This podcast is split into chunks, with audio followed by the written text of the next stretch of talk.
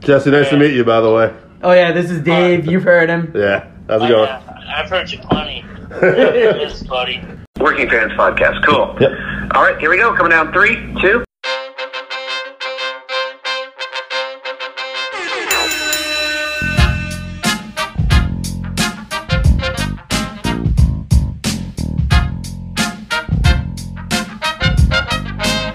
Welcome back for another week of the Working Fans Podcast.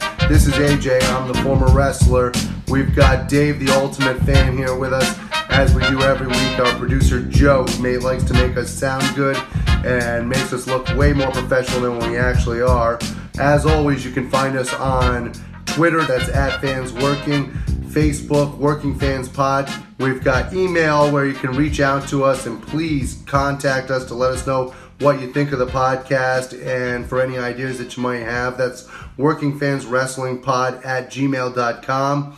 We're on Instagram where you can keep up with us at Working Fans Wrestling underscore pod. And then you can now listen to us on all major platforms, including Anchor.fm. We're on Google Podcasts, Spotify, Breaker, Overcast, Pocket Casts, Radio Public, Apple Podcasts, and you can actually check us out on YouTube. Now, it's important when you go onto the Apple Podcasts and YouTube, hit that subscribe button, give us a rating, let us know what you think so you can help us out and we can continue to do what we love and bring you guys in as fans. Hey, everybody, welcome to the Working Fans Podcast. It's your fan Dave and producer Joe here this week. AJ Bonus episode for the fans. AJ's out doing something. I don't fucking know. Doesn't mean he doesn't love you. He's just not here. Just not here. He's like your dad. He went out for cigarettes. yeah, Hopefully he comes back. no promises. Speaking of screw ups, uh, things we did last week. we put out, well, we didn't put out a 531 last week. We're not doing one this week either, folks, but we're going to explain why we didn't do one last week. We got fire this week. Last week we just fucked up and we didn't realize that what we record on we had an hour limit. Yeah. So we were going hot. As you will hear, the 531 cut off before the ending. Yep. So you're gonna have to watch it on YouTube. And we'll explain it. the Yeah, there'll there'll be a little note on the YouTube video about what happened, where it finished up, but we just didn't want to put in half of a segment for you guys. Right. So we'll have it up on the YouTube channel. so if you like listening to us bitch, fuck around, and talk aimlessly, uh, you'll love that. On YouTube exclusive. All right. So, fan talk. Or as I like to call it, Zach and Jesse, because they're basically the ones that message us. Besides you, Randy, I know we didn't get anything from you this week. About. Randy's in the Jimmy Evans folder right now, like big fans, but we got to feature the Young Lions here. So we've had a couple good questions come in, and we just wanted to talk about it. Yep. And we're putting it out as a special Tuesday episode because we also have an interview with Jesse from New Hampshire. And Thursday, ahead of the NWA Hard Times pay per view, we have two major interviews, and then we have our own thoughts about the upcoming pay per view. So keep an ear out for that coming at you Thursday. Special Tuesday episode. We promised Joe was only like a little buzz. He wasn't too fucked up. Jesse, I don't know. I wasn't there. Anyway, let's talk about what they're what they got for There's us, gonna be some artful editing because some shit was said.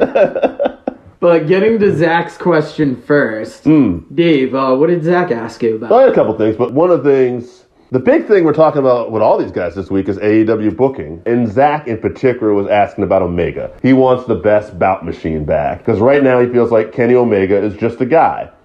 Now, I, I hear what he's saying. Like right now, I don't feel like when I watch AEW that I think, oh, that's Kenny Omega. God damn it. I got to see Kenny Omega. You know, it's just kind of like he is kind of just there. I think they're going slow with Omega's build. I do think they have a plan for him in the future. I guess right now it's like it's Mox's turn with Jericho. And maybe Mox is going to win the title and they're going to go back to Omega Mox. Because remember, that match they had was unsanctioned and they really kind of were visiting Omega after the loss and everything too, and how hard Kenny took it. So I don't know. I, I, don't have a good answer. Do you think it's because he's waiting on a championship opportunity? Yeah, I do think it's something down the road. However, like if you're looking for that best bout machine right now, I don't think he's going to be booked like that. Like maybe in the next few months, but like it definitely. Yeah, I agree with what you're saying. I do want that guy back, but I just have this feeling we're not going to get him back necessarily right away. when he was in between title programs in Japan, did he ever have these dull moments, would you say? Was he ever missing over there? Because I think the answer for why you don't have the best bout machine is simple. Hmm. He's Gedo is not booking him anymore. Right. And if you pay any attention to New Japan booking overall, if you don't, first off, watch Wrestle Kingdom, watch the Naito double title win, and then watch the last two years hmm. of New Japan programming where Naito came close to getting that spot, didn't get the Wrestle Kingdom headlining match last year, hmm. didn't get the Wrestle Kingdom headlining match the year before. Okada's been the champion for however long, and he has had a dominant reign, and I think that's all because of the booking. I'm not saying AEW booking is bad, hmm. but they are new to it, and they're Gedo's been booking for how long? Right. And he is a master at telling stories, so I think that's where you get the difference between the Omega that we've come to love over these years and the Omega now. Maybe they're holding off on booking him. Maybe that run he's going to have against Moxley will be major. But I think the major difference is just who's doing the booking. True. And I also throw this out there for you too. New Japan runs what once a month. Yeah, once a month, depending on the mm-hmm. season. Long time booking, longer matches. This book in AEW does is based off weekly television and allowing so much time. It could be the difference in styles too, wrestling Right. all that time in Japan and then coming over here. Mm-hmm. I don't know. I guess we're really Maybe gonna. both. Yeah, it could be. Uh, there's a factor. There's a number of things that factor into this. I'm trying to say, Mm-hmm. and I would say hang in there for Omega fans. I don't think I don't think you know basically he's in AEW just to be a regular guy. He might not be where you want him right now, but I think that he's going to get there. true. I I hope so. Yeah. I mean, we'll see. Right. I don't know. In the end, maybe he's going to fucking. Yeah, I'm nowhere near an expert, so I don't want to start commenting on this is exactly why these things are happening. But watching from afar, I happen to like the way New Japan stories are structured, laid out. They seem to play out well. To me, that's maybe the thing, but it's also an upstart company. You are dealing in an American style. Could, could be anything. We're going into Zach's question here, his other question. He thinks, it's more of a statement, he wants our opinion on it. He thinks that it'd be awesome to see the Revival, Harper, and uh, Matt Hardy in AEW. Now, to be fair, too, I want to point this out, too. Zach isn't like some WWE hater or something. He just thinks that these guys would have a great impact in AEW compared to what they're doing now. I 100% agree with that. I want to tie this into something we weren't necessarily talking about, but you probably heard AEW just got an extension with TNT. I believe there's talk they might have another TV show. They're adding another show Yes. on. Yep. So to pu- kind of pull that all together, is this something they're going to need eventually too? They're going to have to grab even more stars, or do they have enough stars right now? And not to get away from Zach too. Also, what do you think that you know these guys could do for the promotion? Well, before they get to having enough stars, they have enough wrestlers. They don't Well, have enough right. stars. Fair, right, fair, right. And that's going to lead into one of Jesse's questions later. Hmm. But you're going to need bodies with more shows. Mm-hmm. Uh, who knows? Uh, It's still up in the air what this is going to look like. Could these be the matches from Dark going to the TV show? And maybe Dark would start pulling more of a being the elite type vibe. I don't know any details. That's just brainstorming. Who are the stars? top. Who are the stars of AEW in your opinion? Jericho, Cody, MJF, Mox. Yeah, Uh, I think you hit it. I, mean, I don't Th- think those are the tops. Like Yeah, I mean- anything else after that, you would have to start. I would think debating their level of stardom. The Dark Order's getting some time. Proud Mm-hmm. Sure. and powerful Santana and Ortiz getting Yeah. some time. Omega and Bucks are there too, but like I just think like you know It- that's a weird thing because I think being the owners of the company, they don't want to book themselves in too high a role. Right. Which could also lead into problems with Omega's booking. but Cody is- not wanting to stick out. but Cody's on fire still. Think the that's what Rhodes. his- He doesn't give a fuck. It's his promo. Dusty would have put himself in the same spot. But to get more on uh, what Yeah, Zach getting said, back to the question. yeah, I would say Well, when you're looking at this list, first off the revival. there's two issues you got to look at. Harper has already been released from his contract. Yep. So that's less fantasy booking. right. The Revival and Hardy are still tied in, even though I believe both are rumored to want to leave their current deal. Yeah. Or not, to not want to renew once it's over. One thing Cody said that actually, on I believe it was Starcast, Yeah. They're asking him a potential people he'd like to have, and he mentioned Harper. Like Harper's a guy he's talked about. And that's surprising because of the people on this list, I would say Harper's the least exciting to me. Hmm. Well, to I mean, me, I'm not saying he wouldn't fit in, but I mean, to me, the money match is the revival and the Bucks. Before they get there, if they're going to get them, I would get the tag belts on the Bucks, and then I would have the revival destroy these guys, and then fucking lead into some big payoff match. Because Yeah. this is something people have wanted to see for a yeah, that would be a rivalry that would go on. And I've heard Hardy as being rumored to come in to be the leader of the Dark Order that hasn't been shown yet. And if you could combine the Dark Order with Matt Hardy's Broken Universe or his input, hmm.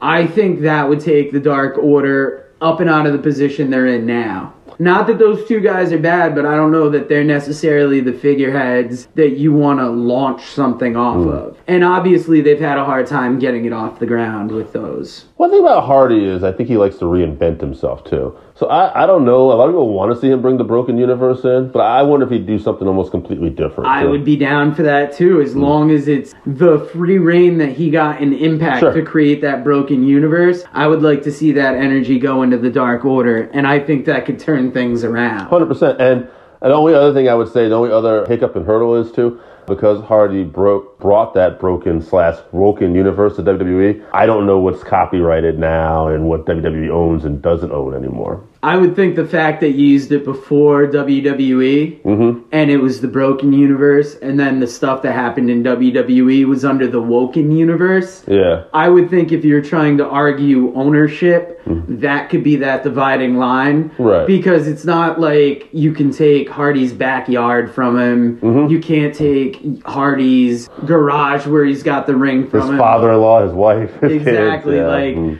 these are all people that I would like to think there was some kind of, Mm-hmm. you know, kind of work in there. And I would actually like to go into this fits perfectly into Jesse's first question. Hmm. Technically his second question, but you guys don't know how the fuck we got it written down. none of your business. Jesse basically said that if AEW wants people to know who their wrestlers are, there should be more intricate backstories and promos. I mean, And I'm not, not? saying there's not, but I think their method of storytelling is so different. Sure. Where you have to be watching Being the Elite. Yes. You have to watch AEW Dark. The Road You to gotta series. watch the Road to series. You gotta watch Dynamite. Mm-hmm. And it's all that multimedia landscape we're in now where not everything's gonna be on the TV show for you. A lot of people pick their stuff up from social media. Yeah. So you're getting the YouTube, you're getting the Instagram, you're getting all these different Mm-hmm. areas for people to spread their attention to get the whole story. you ever watch Arrested Development? I know it's left field, but I have, yes. Yeah. Okay, so they would try to play towards their hardcore fans almost, like with jokes sometimes being like kind of set up in season one, and they don't even pay off until like season two. Yeah. I feel like that's somewhat with AEW. Like for the people who watch like all the stuff, shit pays off for them. But if you're just casually watching just Dynamite, you might miss some things. So I kind of agree with what you're saying here a little bit. But is that a bad strategy? I don't know. I It's mean, a new strategy. It's new, right? I mean, Cornette would probably say they're killing the business, but I would argue it's a different way to exist And they just in beat, an emerging platform. and in the ratings, they literally just beat the NBA game that was on last Wednesday. Wow. that sounds pretty good to me. And if you're looking at it, if they get this second show, maybe the storylines get more streamlined, the TV. Mm-hmm. Who knows what Dark becomes? I think they really only have space to grow with what they're doing. At the moment, I would say that certain people have gotten amazing backstories. Yeah. Certain people have been just debuted. While they've explained the Butcher and the Blade, I'm a huge fan of them, but I don't think they're getting over to the degree that they can No. just because of how things were rolled out. But I don't write TV. I, I just watch it and I'm a fan. But I think the stories could be made a little clearer. Sure. Given that so much of your roster is relatively unknown. That would be something that was even I was talking to you hear this guy's name all the time, Steve from Frito this week, and one of his issues too was like with the Nightmare Collective with branding and everything, like Luther. He just kind of showed up for the most part. You know, he was in the background with his bald head and a couple things, but then it was basically Excalibur saying, "Oh, that's Luther, the famous deathmatch guy." And you would have to listen to Jericho's podcast to know that he's a good friend of Jericho, Don Callis, Yeah. Lance Storm. I mean, yeah, he's not that popular, and basically, it just looks like, hey, this guy's got a bald head. Let's throw him in there with this, you know, group of girls who are trying to collect hair. I, it was interesting that they did use him to back. Who? who Brandy, no, who's that fucking Japanese girl that was coming down the ramp this week? She was almost Hikaru Shida. yes, yes, He was backing up Hikaru Shida because she would have been aware of his deathmatch persona over there, Mm. and they used it to kind of get her to show fear before she whooped the shit out of him with the kendo stick. right. I actually missed. I saw her beat his ass with the kendo stick. That's But it's one of those little Mm-hmm. details that it could be explained better, and it's just Mm-hmm. not prominent. I, I'm not saying the storytelling isn't there, but it could be a little more black and white for people. Sure. Sometimes when you're feeding when you're feeding things to the masses, it has to be the easiest way possible for them to be able to con- consume it. right. But on the flip side of that, But you biggest also have to be a deep fan to know some of these things. biggest complaint about WWE is they treat us like we're morons. They hit us over the head with stuff constantly. God damn it, that's Bobby Lashley coming out there. Who the fuck talks like that? Where I gotta know this guy's first and last name all the time. True, but now Yeah. that we're not getting it as m who knows, maybe the WWE's just conditioned us to not be Right. I would argue it's society in general. Like Mm-hmm. it should be on I would think almost anybody just if you like something, get into it, research it. Sure. You might know the periphery. Do the work. yeah. But if you're not, that's where the WWE is good and they just really feed it to you. no, I'm just picturing Vince McMahon. They're morons. Talk to them like they're morons. I mean, there's got to be an in between where Sure. you can not necessarily talk to them like they're stupid, but maybe give them the background information they need. Yeah. I think it's one of those things that it's easy to criticize somebody Sure. till you're the one doing it, and then you realize, oh shit, there's a way maybe we could roll this out better. I mean, I want to go old school on you. I want to work more like the old school WWF days where we would just get video packages of debut and talent constantly coming. True. Here comes Razor Ramon, and here's like eight skits before he actually gets in, where we see this I guy really bullying miss people. those days. What, what was the last one they gave us? Maybe Oh, maybe Lars God. Sullivan before the video he put on his own, Mm-hmm. or or actually the video he put out on his own came out before, Yeah. but was released after. That's the long story. I think Wyatt was the last one that had promo videos leading up to his Yeah. return. I remember that. God, you know, I mean, who at AEW? Have Liv, Liv Morgan actually just recently had. yeah, she did. Who? It doesn't happen as often as it should. Isn't there someone at AEW? Wardlow. Yeah, Wardlow had a couple. That was not what I was definitely leaning towards. That's not what you were thinking. No, there was somebody I thought we saw video pack. I mean, I guess the Dark Order is getting, but they already debuted. Dark Order, yeah, Dark Order is getting the most ongoing video packages, which right. I've been enjoying. I mean, some weeks they're not as great, but mm-hmm. I would argue that's my favorite part of the Dark Order. They're Is actually the segments. yeah, they're perpetuating the story of them. Mm-hmm. They're doing it in an artful way, but they're doing it from one group. I like this random. Give me the guy. Butcher and the Blade videos. Sure, Like, I right. Mm-hmm. want to see that backstory. Shit, even show me background of the Nightmare Collective. Right. That right. would flesh out their characters a little more. Absolutely. Anything else Jesse has for us here? Jesse also wanted to ask Is everybody being booked like shit except Jericho and Cody? And I want to say no, but at the same time, I can't necessarily argue it. I Um, think there's certain people that are getting more of a light Jericho, Cody, MJF. Let's MJF, get throw Mox in there too. Mox. Yeah. Private Party was getting it early on. I think SCU, they're probably the championships I'd say featured the least. They are doing character story stuff with Scorpio Sky, Christopher Daniels, like with Daniels kind of being out of the group a little more. But I think we're just getting used to a new style of booking. Yeah. We've only had WWE for so long. Mm-hmm. I think MLW sets a very high bar with how they book. These guys, they're new to the game and it's they're developing their style. I did say I actually did see something the other day. It was on Facebook, so take it for what it's worth. But that Tony Khan, somebody was quoting somewhere, has taken more over the reins of creative in the last few weeks, almost since the infamous Dark Order segment. You remember the uh, one Oh, with yeah, the, the the punches? missed punches. Yeah, and if you look at the the funny thing about that, and I don't put a ton of stock into viewing habits, but that was the the ratings were pretty neck and neck a little bit. Most of AEW was winning, but they were losing here and there. That was the first show AEW actually lost in all the demographics since apparently Tony's took over creative. If that's true. They haven't looked back, and they've you know it's only two three, but they've won very impressively. They're beating out NBA games. That being said, we're also getting criticism here too. But I, I do think there's some the shows have really been pretty good overall the last few weeks. But there's just been like They've these been glaring. good, but to hear that Tony Khan took over creative, that worries me just on the face of it. I mean, if he's producing good TV, there's not a Mm-hmm. problem. took in more over the reins, I guess. You know, not completely, but like yeah, So almost like, are you talking like a M- McMahon overlook of things? right, probably, yeah. So Eh. almost by doing that, it's almost like he's saying that McMahon type of system works. And maybe you do need a quality control expert at the top. Right. But there is a different. There's still like there could be a big difference between. He's probably more understanding with McMahon and will let something that's less his creation make it out. right. I, I, We'll I don't know. see. I think it's still an emerging product, and I don't hate the booking, but I wouldn't say there's a lot I'm necessarily big on. Like Mm-hmm.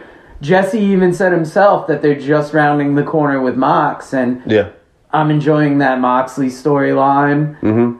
The tag team division, there's good matches. It just seems a little muddy to me. Got- Same thing with the ladies division. Like Mm-hmm. You have some quality people in there, but nothing's necessarily sticking out to me, at least. One thing a guy talked to me about over the weekend, I don't know his name, but a guy at at Walmart too, actually, he did not like the spike in the eye segment with Jericho and Mox, just because he said it was so apparent that Jericho hit his head and face rather than his eye. And he said, I understand, and we had to, you know, like it's wrestling, and we have to pretend that he did, but he said to me it was obvious. If you look at it, Ross didn't completely sell it either. He was like, "Is that his eye? Was it his eye?" He's like, "I don't know." And then Tony was like, "Tony at first was like, oh yeah, he definitely." And then Tony was like, "Well, I don't know, Jim. Maybe you're right. Like, I guess I better shut the fuck up because Uh, we're not selling it." I mean, My point of this is I is, think Ross's commentary is a whole separate Right. side issue to get into. my point of this though is, It could have been done as a sweet pre-tape. Well- that way you get the angle over. right,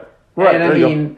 How are you going to make it look like you're stabbing somebody in the eye in the middle of the Well, that's what was my point. Was like you just can't just go throw a friggin' spike and aim for a guy's eye and try to make that. That's hard to do. And I mean, I think if you look at the old Dusty Rhodes with the Road Warriors thing, it's just what I thought of. They were trying to do. They had him laying down, and it looked like it. And it, you know, they're kind of like looked like they're driving into his eye. Obviously, they're being careful, but they were very careful how they did. But it looked more realistic. You weren't going to get that, you know, that punch thrown. But I don't know. I it's been an issue with AEW is sometimes the things that they go to make look realistic haven't pulled off. Like Yeah. the Dark Order punches in this. Mm-hmm. I didn't hate the spike angle, I but didn't hate it. it obviously But I knew the guy was talking talking It could have looked more real. Yeah. And there's just ways to do that. Yeah. All right. Anything else we got? And that really kind of is it for fan questions this week. Mm-hmm. Like we said, we got Jesse from New Hampshire coming up next. And guys, keep an eye out Thursday for our NWA episode where we've got former NWA Yep. champion Tim Storm, current announcer Joe Galli, and we've got our thoughts on the pay per view. So Mm. And, tune uh, in Thursday and we'll talk to you then. Oh, hold on. Don't forget. Oh. Debut of fellow new podcast, Working Fans member, Sheaf. Oh yeah, Over. Sheaf is in on those interviews too, and Yes. you guys will enjoy those interviews probably more than we did that night. so, uh, guys, have a good week, and we'll talk to you Thursday. Bye. Thank you. Oh yeah. Cut a promo for us, bud. This is Jesse from New Hampshire here. And when I'm not making the 531 list, I'm actually listening to the podcast. This is the Working Fans Podcast. We are on the Working Fans podcast here. I have not only my closest friend in actuality, but my closest friend in terms of wrestling fan because I think just about just about everything I've seen, I've heard, I've read, I've listened to, he's just about on par with just about everything else. So this is Jesse. He is a trophy husband and quite the dilf, I would say. My best friend, Jesse. You want to say hi to the fans? How's it going, guys? There he is. Also known as Jesse from New Hampshire. Also Yeah. known as Jesse from New Hampshire. We might edit out government names here. So Jesse, I'm trying to think now. Literally, I was just thinking about this the other day, but it's good for context. I feel like the first time we actually did meet, see, uh, me and Jesse's. A long story short, me and Jesse's families, our uncles, his dad, and everything. My aunt, they all knew each other in the 80s before we were born. And Jesse, I don't know how, I guess my uncle must have told me, but the first time I remember, at least I can picture in my head, at least, I don't know if I can picture it right. My brain's taken a beating over these years. But I feel like the first time I met you, you were wearing a Hardy Boys shirt on the playground at Cohanzie School in Waterford, Connecticut. If we can get that deep into government info. but and I was like, holy shit, he's got a, uh Hardy Boys shirt on everything too. But then I feel like too, I m- mentioned the family stuff. But either way, we kind of had the same connection right off the bat. Yeah, definitely. I was actually going to say that's how we met. That is it. Yeah. Okay. I remember that day vividly. We met on the playground. You know, you're like, oh, wow, you got a Hardy Boy shirt on? I was like, yeah, I watch anytime I can. And at that time, I was like, beginning fandom, but I was full bore into it. Like that Hardy Boy shirt, I had a pair of black jeans that matched it. That's I, right. you know, I, I was, remember that. I was living the, I was living the gimmick. So any chance I could wear that black jeans and that T-shirt, I did, and that was almost every day too. Like I had that in the washer almost every day after school, just so I could wash it and wear it.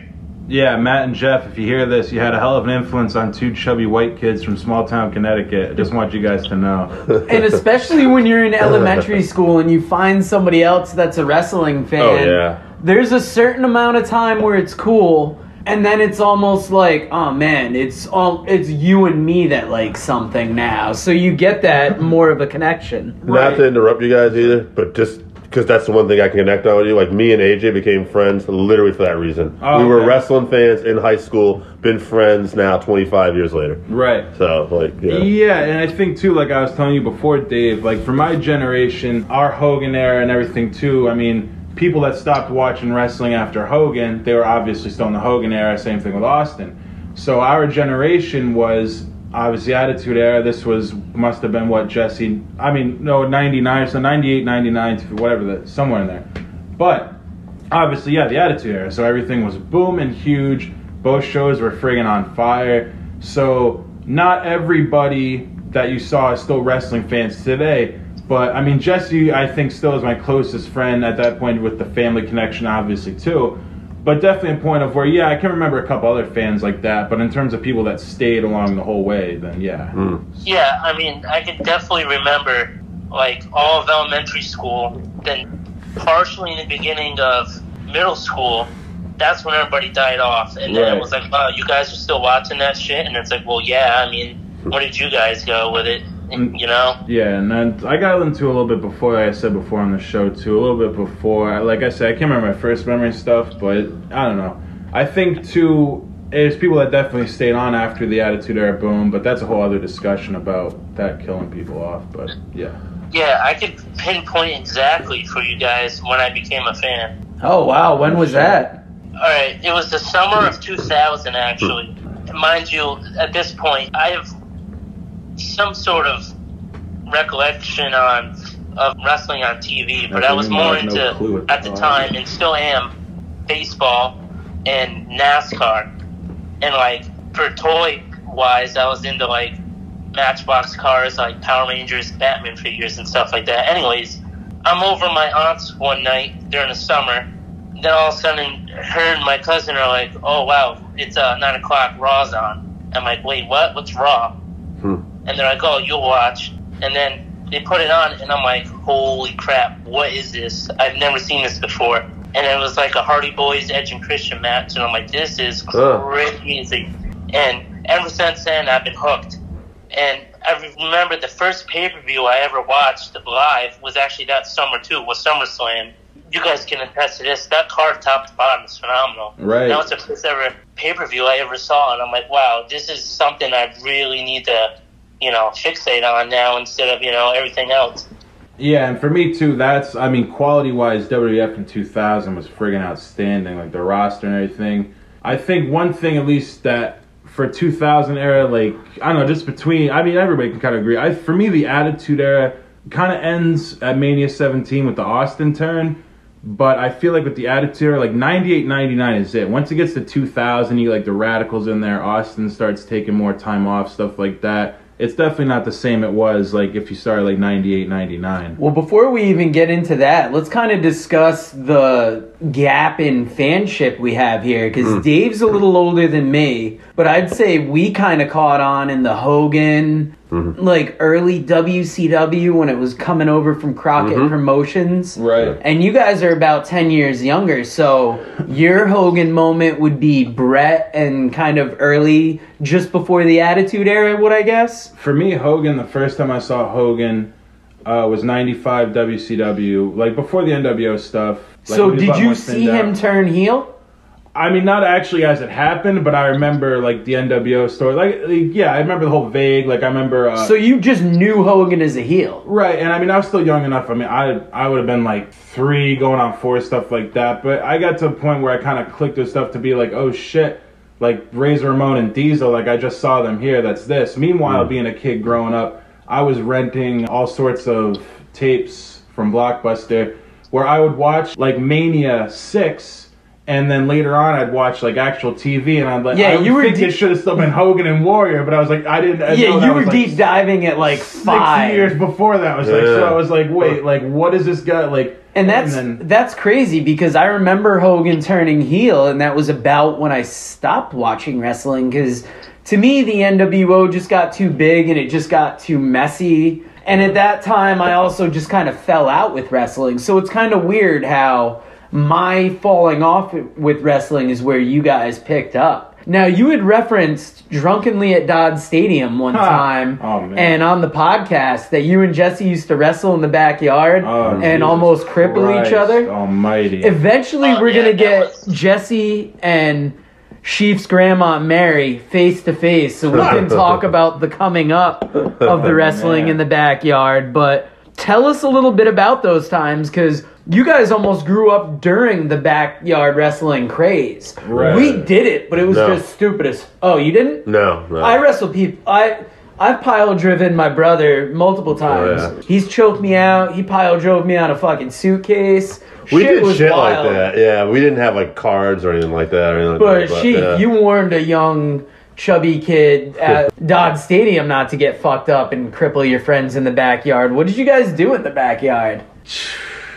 Jesse you want I just gotta think for it because I mean for me the most memories of it is just fucking this is like ECW was on TNN the FMW Mm. tapes are in America and like You I'm say looking- that like it's normal, like every eighth grader is gonna Yeah, get an and I'm not saying, FMW like, tape. yeah nothing Yeah, but honestly. that's just the shit that was like going on to that point Where did you get the FMW tapes? So I'm gonna let Jesse be on this after too. His perspective of it. It was either Suncoast, Okay. or Strawberries, one of those. in the- Because I picked up one of those FMW. It was the Insane Clown Posse, the Juggalo. The Oh, that's Stranglemania? yeah, Stranglemania, Oh, right? that's the Which the annoyed king the fuck out of AJ, Oh, by the way. What? He said he says Oh, to me, we're gonna have Oh, we words about this. Stranglemania is my high school. Oh, love it. Oh, so he hands it to me. He goes, "Yeah." And all they do is swear, and I'm like, "Well, so who gives a fuck?" And he goes, "Well, it was very." It's like it's all they do, and I didn't get it. And then I played it. I'm like, "Oh yeah, they really do." But I then it's one of those things like Yeah, Pulp right. Fiction. When you to me, like I liked it, but then I watched it again, and I fucking like it No, more. when you watch the power love it. bomb where they drop him on his neck and it goes,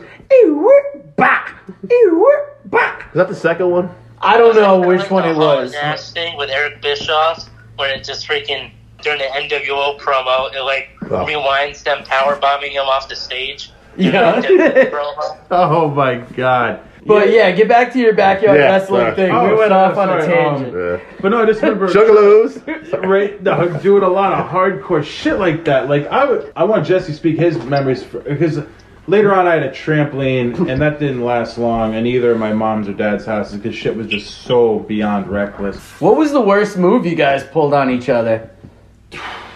Canadian Uh, it wasn't- destroyers? Oh, I want Jesse to speak because we can't keep talking over. I want his perspective back- first. Back to the FMW thing. This is like when Sheaf and I first started hanging out. So I'm over at his house, right? And mind you, this is like peak wrestling figure era too. So Oh yeah, we gotta talk about figures um, after. Yeah. I'm bringing over all my wrestling figures. You know, we're playing, we're bullshitting. And then he's like, "Oh, I gotta show you this." And then he puts on FMW, and I'm like, "What is this?" We're in And I'm like, second, third grade or something, Mike. yeah, I'm like, what is going on here? And I was like, I wasn't really like, I wouldn't say scared, but I was more like odd, oddly weirded out, but still wanted to watch. It was like it was like an R-rated movie that I wasn't supposed to watch, but I kept watching hmm. because I knew my dad wasn't there. You know? Right. And it's like that first tape I remember getting that May 5th, 96 show where they got that cactus match. And like first watching, he was the only guy I recognized. And I don't know if I knew who Terry Funk was by that point, hmm. but he was on the he was on the main event. So I'm like, oh, that's Cactus Jack. That's cool. Ten minutes later, he gets thrown through like glass and barbed wire, and I'm like, "This is the goddamn craziest hmm. fucking shit." Hmm. My grandma is watching with me, going, "What the?" My grandma, she was like around my grandparents. That's all we'll get her on the show. But that she was like the Killer Kowalski Bruno era. The Attitude Era enough for her was like Howard Stern. She's seeing motherfuckers getting put through glass and mm. shit. No wonder she was fucking swigging Captain Morgan like that. She's a goddamn saint to watch people go through glass and be like, So- "Oh, this is good for the youngin." Yeah. Wow. So either way, yeah. So My dad won't watch two Japanese guys beat the fuck out of each other. He Well, should be down for that. Uh, takes him back probably to a place he doesn't want to be. Get him, Tojo. So Je- Jesse, uh, so another thing you mentioned was the figures. That was a big thing we bonded over too. I mean, like you guys had like what back for like LJN Hasbro stuff back. Like I had. I'm talking crazy figureheads. I had the like big that. rubber fucking dudes. Right. arm See, I had the yeah. shitty ones that you'd push the back down and they jump, Yeah, but then they morphed into the slightly Hasbros. all right ones. Hmm. You Well, had by that- Hasbros. Yep, the old Hasbros. And I mean, I had a bunch of wrestling figures. Scott had a ton of them. my um my neighbor was an elderly woman. She grew up in that same neighbor, or not grew up, but either way, lived in the same neighborhood next to where my grandma's house is. Her grandson, when I was growing up a wrestling fan, had a bunch of old Hasbro's, and I I don't know, I must have been maybe like I don't know four or five or something, and they gave me a huge fucking bag of them and shit with a ring and stuff. So I was meanwhile I played too. This was like I don't know after two when they started making ladders for figures and all this crazy Yeah. shit. And I'm like, oh, here's a Roddy Piper. You fucking press him and he jumps halfway across the room all hmm. comes Yeah, out and those- shit. I'm like, what the frig is this? Like, but yeah. That's funny how like some of our early wrestling figures were hand me downs because I got one from my cousin, R.I.P. Mike Miller. But it was the old Road Warriors. I don't know if it was an old AWA, AWA? one. They had it AWA, had like Jesse, yeah. it had to be the the age. Yeah, Jesse knows. It had like the squishy head, but like the solid Oh, body yeah. where you can That's move the arms. And I remember those are Remcos. I didn't even know that he was a wrestling fan, but I had Hawk and Animal from the time I was like four or five. yeah, if you were a wrestler, if you were a kid like that, you didn't have them. You're fucking up. No, um, So But what are your like what are your most memorable toys between the two of you from your whole time? Like I what's the prize? I remember getting my first wrestling figure. I was at Toys R Us with my dad, and there was a Triple H on the shelf. Because back then, besides the Hardy Boys, like Triple H was like the end all be all. That was my guy. mhm. And I remember getting a Triple H, and he came with a table, and all I did was keep on setting up Triple H on top of the TV and letting him fall right through the table. And I did that freaking a hundred times, and I was the happiest kid ever. And we were- eight, eight years old.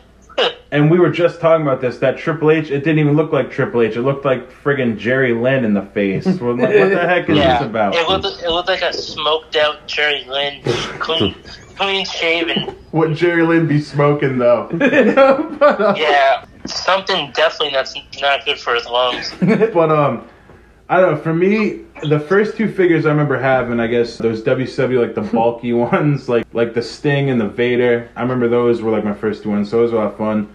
But then after, I'd have to say like like the later WWF ones where they started making like tables and ladders and shit, like the Hardys, all that. The ECW figures were fun. Like yeah, having a Sabu action figure. They ever make a New Jack action figure? Yeah, and I remember. Yeah, What? Yes, they did. Wow.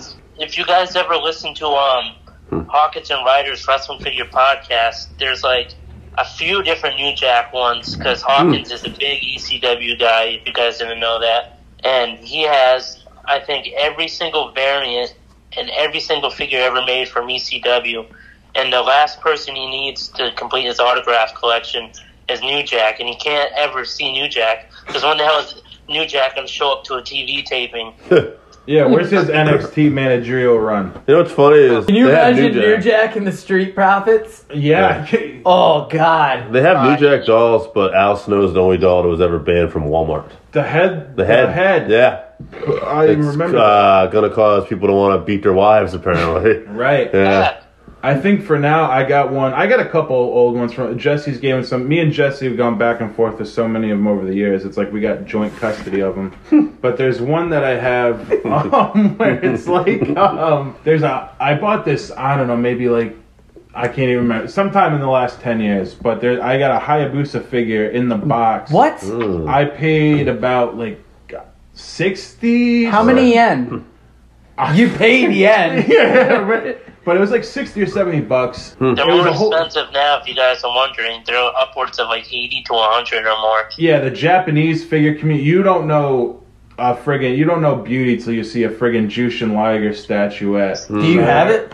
I know. Oh, Oh. Hayabusa I have. It's Oh, in the okay. pot, but um, yeah, it's pretty sick. They make a bunch of them when you look at it too. They make some really cool shit. But yeah, that's probably the most one that's like prized, I guess. Now, moving Sure. from your guys' childhood to growing up, you mentioned Jesse as being instrumental in bringing the belts into the BBPL. Right. Jesse, what was kind of your thoughts about the early BBPL and what made you think about introducing Okay. belts? Well, I remember like our friendship at the time. It wasn't really strained, but it was kind of removed. Like it was a little bit after high school. I was coming up to New Hampshire a lot before I eventually moved up here. You know, I'd come. You know, I'd be at the house or I'd be up here and whatnot. Anyways, go over to Chiefs, and he's like, "Yeah, we play beer pong every weekend now." And I'm like, "Oh, well, yeah. I mean, I played beer pong all the time in New Hampshire." So he's like, "Yeah, we kind of set it up like, you know, like, oh, we face this person, you face that person, kind of like a tournament, and then you know, we kind of Everyone like for the a, working man. That's right. like almost like a wrestling aspect on it. And I'm like, oh, all right. So then we started doing that, and then I remember, I can't remember exactly, but I'm like, oh, we should, you know, I still have belts like the foam Jakks Pacific ones from back in the day. I'm like, I have those. We should play for those so we can crown champions and all that. I'm not sure exactly that's how it went, but I want to say that's because there was a lot of back then and still now. There was a lot of beers and a lot of stuff smoked, so I can't really remember exactly what the conversation was. Yeah, But- all we were smoking were crushed up TNA DVDs.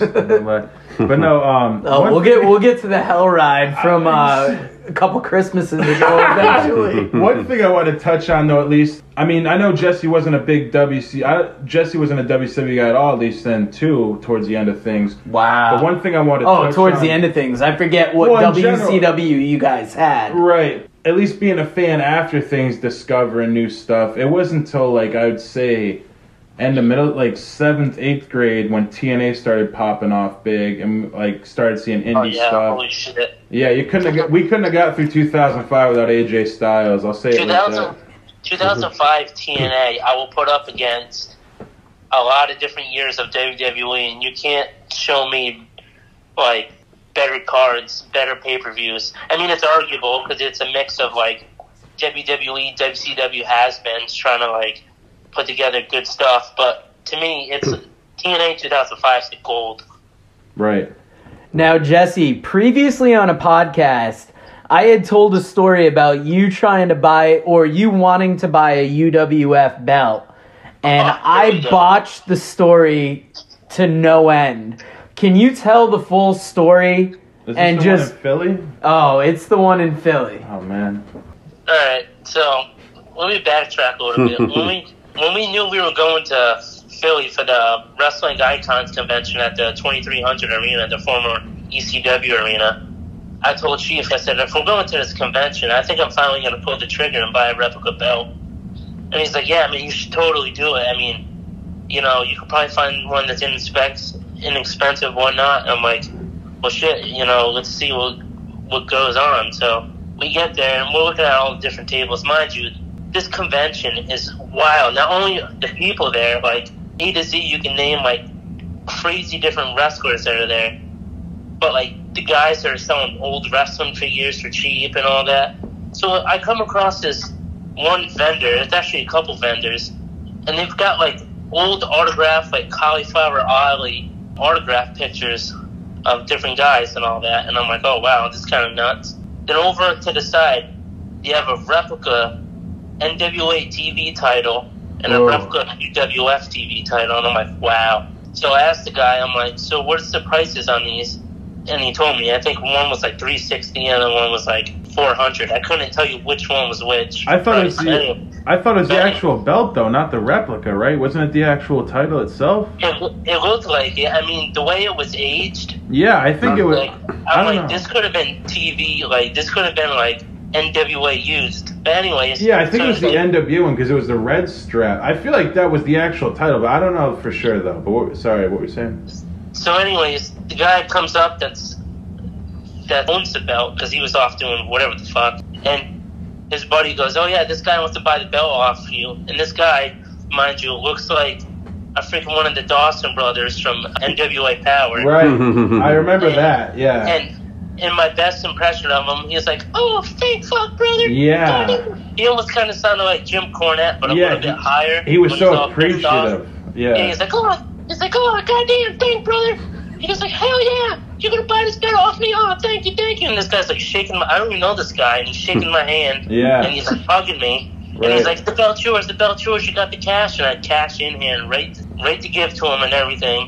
And I'm like, all right, man, let's see this thing. And he goes, all right, but the only thing is this. And he picks up the belt and he folds back the main plate. The main plate's only half on. Yeah. I'm like, whoa. I'm like, whoa. And he goes, what, what? He goes, all you have to do is super glue it or, uh, he's like, you gotta super glue it, Yeah. you gotta tack it back on. Like, you gotta tack, tack it back on, like, weld it. I'm like, whoa. that's right. You I'm just like, gotta weld it. Deal. I'm like, no deal. He goes, oh man, are you kidding me? Mind you, this guy had my fucking cash already in his hand, Mm. and I'm Ooh. holding the belt, and I'm like, no, no, we are not doing this. I'm like, I'm sorry. And at that point, I'm thinking, all right, that UWF belt is mine. I mean, that one's a little bit beat up, but I'm like, I can't pass on that. Then once I realized that one was signed by One Man Gang, I'm like, oh, well, shit. I mean, I didn't really want any of them. And those are the only two belts that were for sale there, so the guy was really bummed out that, you know, I didn't want to buy it. And I'm surprised he actually gave me my fucking money back. Huh. If not, one of those Philly police guys that were walking around would have fucking known about it. But anyways, Yeah, I'm surprised you didn't get carnate out of that money. You almost got fucked there. Yeah, I was Yeah. with him. I remember that. Yeah, oh yeah, because I was I was infatuated with it. I'm like, holy shit! I'm like, I could tote around this fucking belt like I'm Arn Anderson, Tully Blanchard. I'm like, I am fucking. At this point too, I'm like, I'm all revved up on the day too because I saw this belt. We walked by Tony Atlas. I'm wearing a Stone Cold shirt, and Tony Atlas is going, what, what, what? And he's trying to. And Tony Atlas is trying to con me out of a fucking uh, five dollar picture with him. That's how cheap it was. I think it was like five bucks to get a picture with Tony Atlas. I'm God damn. I'm like, no, bud, thanks. Nah, That's Yeah, not a bad that. Picture, considering. anyway, anyways, ended up getting a T-shirt from some random guy, and then I ended up getting pictures of like Scott Steiner, and the Steiner brothers, and Terry Funk. But all in all, it was a good convention. Nice. Mm-hmm. Now, we haven't brought it, I don't think we brought it up yet, but you're actually a dad. And what is it to, like to be a dad and a wrestling fan? Do you think your son's going to get into wrestling? Are you going to try and kind of push him towards it? Is there going to be any wrestling that you're like, ah, we don't watch that shit here? Well, I gotta backtrack a little bit. My wife, it doesn't matter what I put on for wrestling. Oh, you're watching this again? And I have to explain to her, no, this is new. Like, for example, every week, Tuesday, 6.05, NWA Power, watching on YouTube. It's amazing. I'll put it on Tuesday nights, and she's like, oh, you're watching this again? How many times have you seen this? I'm like, how many times do I have to tell you, honey? NWA Power. It's a new every single week. And she was like, "Oh," she goes, "Well, how long is it?" I'm like, "An hour, just like every, just like last week and the week before that." Oh, okay. I told him he's on the power. This is going on our NWA theme week right there. know, Let's he's in do the audio, power yeah. themed Well, It's episode. definitely Tell my wife to with, shut up. with um NXT, I would definitely say it's probably those are probably the top two shows going right now. Yeah, I mean, we're actually going to include your interview. We just interviewed Tim Storm, and we're about to interview Joe Galli tonight. So it's really opportune that you're kind of putting over NWA.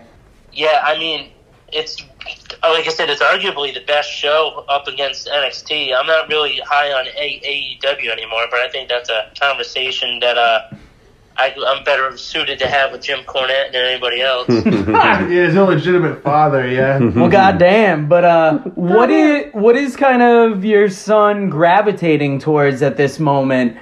And like, what have you had him watch? Like, has he watched the Dome show yet? well, with with um his early months, because he's only a year and a half old. With his early months, if he'd wake me up in the middle of the night and he needed a bottle, like this is like two or three months in, and he'd keep me up like early hours of the morning, like two to four a.m. around there, I'd throw on the WWE Network and be like, "All right, bud, if you're keeping me up, then we're gonna watch some." And I'd throw on like random ECW pay per views, random NWA pay per views, you know. and you know, he'd sit there just because of the movement and the colors and all that. But you know, I'd throw that on. I mean, sometimes I watch him if I have like YouTube on, and if I'm watching like a shoot clip or something, which he shouldn't really be watching, honestly, the shoot clips because they swear a lot. Mm-hmm. but he'd sit on the floor and watch that. I mean, he'll if he's awake, he'll watch like NXT and all that. He'll sit on the floor and watch it. He's actually inherited like a lot of Sheaf and Ice figures from when we were kids, and you know, he kind of plays with them. You know, kind of chews on them, whatever. This past Christmas, Chewing on Benoit. There's a Benoit figure.